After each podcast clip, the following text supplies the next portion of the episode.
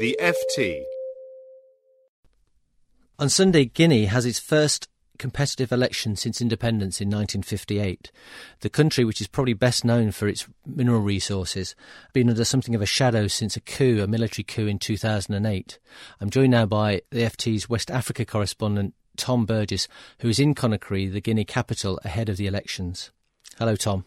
Hello. With Sunday's poll, why should this matter so much to people and why does it in particular matter to international investors? Well, it matters first and foremost, of course, to Guineans who've had 52 years of, of hell in one way or another. They are extremely excited. Their expectations are, are very, very high for civilian rule and a competitive election. For everybody else, uh, Guinea sits at the center of an incredibly volatile region that's also very, very rich in, in minerals. We've had recent conflicts in Liberia, Sierra Leone, Cote d'Ivoire.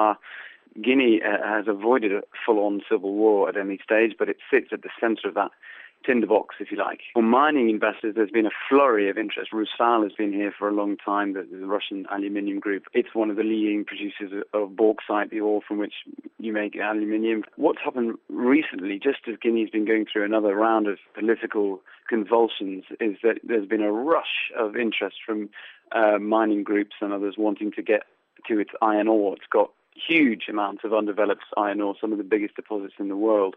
And there's been over the past year, two years, extraordinary interest, uh, promises of $40 billion worth of, of investment, but also acrimonious disputes over who gets what's right and, and who is actually going to develop these assets.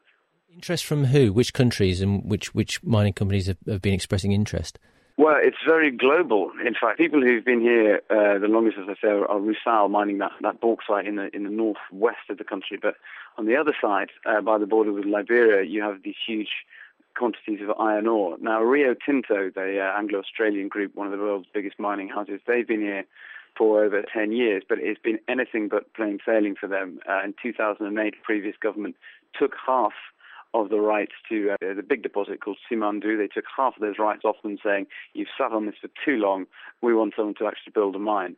Uh, Rio have pointedly not made public acceptance of losing those rights. That half of Simandou that was taken away from them, that's ended up with Benny Steinmetz, a diamond magnate from Israel, who's now brought in in recent weeks Vale of Brazil, the biggest iron ore mining company. Then you have Bellzone, a little London-listed explorer, which has teamed up with the China International Fund, a fairly secretive, uh, ostensibly private fund in, uh, based out of Hong Kong, which has got all manner of interests in Angola and the, uh, even in the US now. And these groups are competing for rights, but also jostling for who will be able to build the preferred export route. You have to build billions of dollars worth of of ports and railways to get the stuff out. And the new government will have to look again at these these accords that have been written and decide who they think is actually going to start developing these assets. Tom, you mentioned uh, a moment ago that unlike some of its neighbours, Guinea has avoided civil war in recent years, but it did suffer a military coup back in 2008, which was both quite unexpected but also violent. Despite that, these companies are still interested in investing.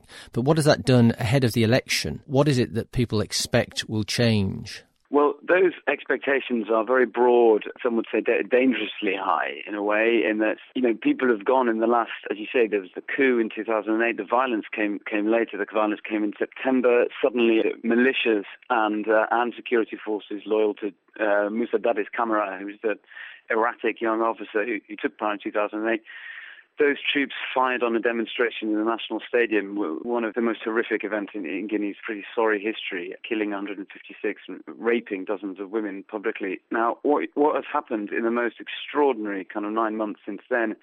One of Dadis's aides tries to kill him, shoots him in the head, doesn't kill him, but he's pushed out of the picture.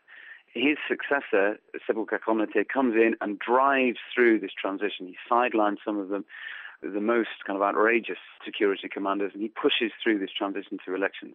Now, what you have now is people expecting, perhaps in a way that they did in South Africa in 1994, a long-suffering population expecting a miracle once there's an elected civilian ruler. There is a sort of jubilant mood. The rallies are like carnivals. It is a sort of fantastic mood, but you wonder what happens when a civilian ruler comes in.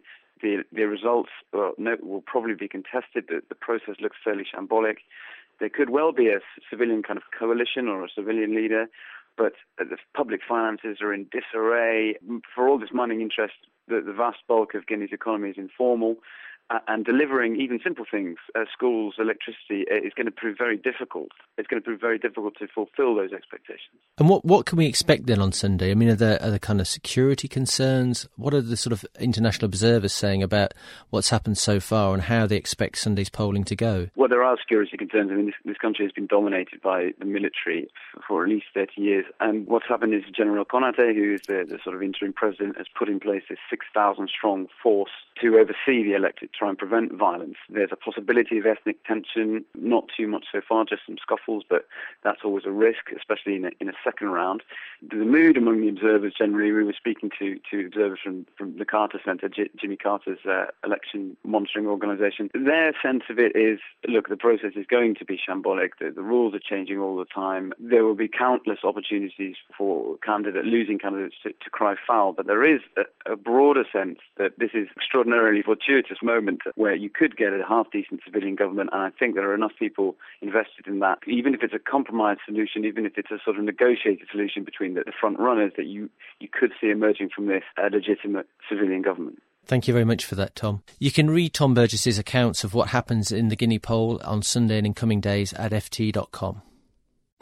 For more downloads, go to ft.com forward slash podcasts. Support for this podcast and the following message come from Corient. Corient provides wealth management services centered around you. As one of the largest integrated fee only registered investment advisors in the U.S., Corient has experienced teams who can craft custom solutions designed to help you reach your financial goals, no matter how complex. Real wealth requires real solutions. Connect with a wealth advisor today at Corient.com. That's Corient.com. Planning for your next trip? Elevate your travel style with Quince. Quince has all the jet setting essentials you'll want for your next getaway, like European linen, premium luggage options, buttery soft Italian leather bags, and so much more. And it's all priced at 50 to 80% less than similar brands. Plus, Quince only works with factories that use safe and ethical manufacturing practices. Pack your bags with high-quality essentials you'll be wearing for vacations to come with Quince. Go to quince.com slash trip for free shipping and 365-day returns.